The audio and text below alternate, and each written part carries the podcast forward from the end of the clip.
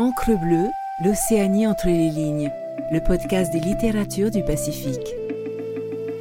Écoutez Encre bleue, c'est s'amarrer dans le Pacifique pour une minute, pour une heure avec un texte, un auteur. Faites une pause, tendez l'oreille, c'est le murmure des livres. Extrait de journal d'un voyage à Tahiti et en Océanie de James Matra, publié par les éditions Hairipo lu par Mylène Raveino. En 1769, parmi les membres de l'équipage de l'Andéavour, se trouve un jeune officier, James Matra, qui tient un journal. Fasciné par l'artisanat, en particulier par la confection d'une étoffe qu'on n'appelle pas encore tapa, et par celle des vêtements portés par les hommes et les femmes de Tahiti. Les chefs ne sortent pas encore leur costume cravate, mais portent une ceinture, le maro, qui sera exposé au musée de Tahiti et des îles. L'industrie des habitants d'Oteiti est surtout remarquable dans la manufacture de leurs étoffes, avec l'écorce d'un arbuste soigneusement cultivé dans l'île. Cette écorce, après en avoir enlevé la surface extérieure, après avoir été grattée ou râpée, à cause de sa dureté, se met dans l'eau en macération pendant trois jours. Elle est ensuite étendue sur une planche très unie où, étant battue, elle devient glutineuse et acquiert la viscosité d'une pâte ferme. L'instrument dont ils se servent pour battre et étendre cette écorce préparée est un morceau de bois très compact et très dur, qui est écarri et rayé sur ses quatre faces. Cet instrument de forme quadrangulaire, sans y comprendre le manche, a 15 pouces de longueur sur 6 de circonférence. Mais les rainures ne sont pas également larges et profondes sur chaque face. Celle dont on fait d'abord l'usage n'a que 10 de ces rainures. La dernière en a environ 60. Cette dernière laisse une espèce de cannelure sur l'étoffe qui s'étend et s'amincit sous les coups de cet instrument, à peu près de la même manière que l'or se forme en feuilles sous le marteau. Ils commencent à battre l'écorce avec le côté du battoir dont les rainures sont les plus profondes et les plus larges et, en avançant régulièrement, elles terminent avec le côté où elles sont le plus nombreuses et serrées, ce qui donne à l'étoffe l'aspect de sillon ou de rainure longitudinale très semblable à celle qu'on voit sur le papier, mais un peu plus profonde. Cette étoffe, par le blanchissage, acquiert une extrême blancheur, et quoique faite si simplement, elle a néanmoins beaucoup de force et de consistance. Elle serait d'une grande utilité dans nos manufactures de papier. Il s'en fabrique dans l'île une très grande quantité. Nous pouvions en avoir pour un clou plusieurs zones, une aune égale quatre pieds. Ils réussissent parfaitement à les teindre en rouge, en jaune, en brun et en noir. Comme cette étoffe doit être battue jusqu'à ce qu'elle soit extrêmement mince, pour en avoir de plus épaisse, ils en étendent deux ou trois pièces l'une sur l'autre et les collent ensemble. Celle qu'on porte dans le deuil est double. Elle est blanche du côté de la peau, mais en dehors, elle est brune et tachetée de noir. Les vêtements. Leurs vêtements sont d'une étoffe assez singulière, qu'ils fabriquent eux-mêmes avec l'écorce d'un arbuste cultivé dans ce pays, que nous avons nommé arbre vêtements. Ces vêtements ne varient pas moins dans la forme que dans la manière de les porter. Deux choses qui, réglées en Europe avec l'exactitude la plus scrupuleuse, chez ces insulaires, dépendent de la fantaisie, du caprice et particulièrement de la température de l'air du temps qu'il fait, de la chaleur, de la fraîcheur, de la pluie, etc. Dans le jour, ils portent d'ordinaire une ceinture qui leur couvre les parties naturelles. Si le ciel est serein, ils s'enveloppent d'une fine pièce d'étoffe d'environ six pieds de longueur.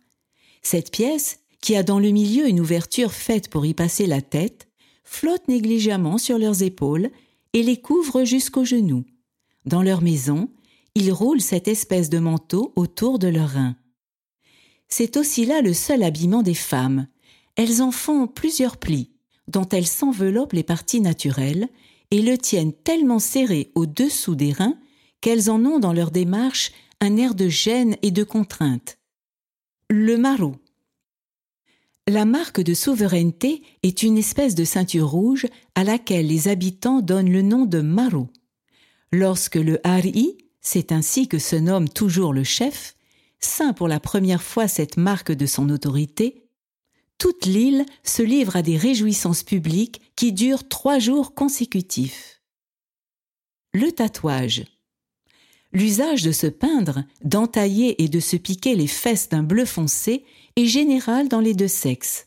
Pour fixer ses traits et les rendre ineffaçables, il se pique la peau avec un os pointu et verse sur ses piqûres une teinture bleue qui continue après à décolorer la peau et la noircit. Cette pratique est universelle parmi eux. Ils l'appellent tattoo, terme dont ils se servirent en nous voyant écrire pour désigner les lettres, eux-mêmes étant tout à fait analphabètes.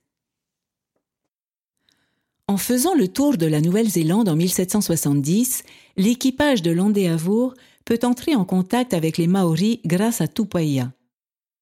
James Matra, un jeune sous-officier, note dans son journal non seulement le courage des guerriers, mais encore leurs mœurs alimentaires particulières et s'interroge sur les fake news circulant au XVIIIe siècle et concernant la réputation de cannibalisme de certains peuples premiers. Voici son témoignage, le mardi 16 janvier 1770, à Charlotte Sound, au nord de l'île du Sud.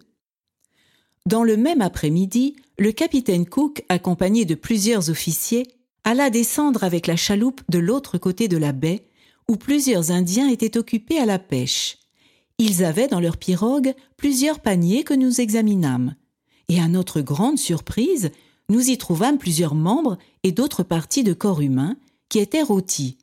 Il était évident qu'ils venaient de manger. Nous ne pouvions pas douter qu'ils n'en eussent mangé, car les vestiges de leurs dents étaient encore marqués en plusieurs endroits qu'ils avaient rongés. Nous étions déjà dans la certitude que les habitants de la Nouvelle-Zélande étaient anthropophages. En différents endroits, ils nous avaient eux-mêmes confirmés dans cette opinion. Mais jusqu'à ce moment, nous n'avions pas eu la démonstration oculaire de ce fait. Lorsque nous nous informâmes comment ils avaient eu ces différents membres de corps humains, ils nous répondirent que cinq ou six jours avant notre arrivée, une pirogue d'un différent district, et dans laquelle il y avait dix hommes et deux femmes, avait été jetée dans leur baie, qu'ils les avaient attaqués, à l'exception d'une femme qui, tentant de se sauver à la nage, s'était noyé, et qu'ensuite il s'était partagé la chair.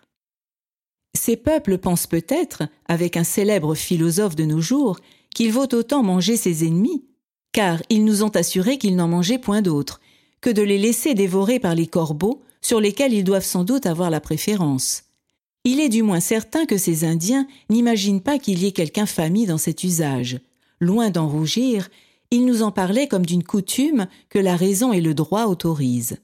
Et comme ils nous virent prendre un bras que nous voulions examiner, croyant que nous étions curieux d'un pareil mets, avec une grande bonté d'âme, ils nous promirent de nous réserver pour le jour suivant une tête qui était déjà rôtie, si nous voulions nous rendre à leurs habitations ou l'envoyer prendre.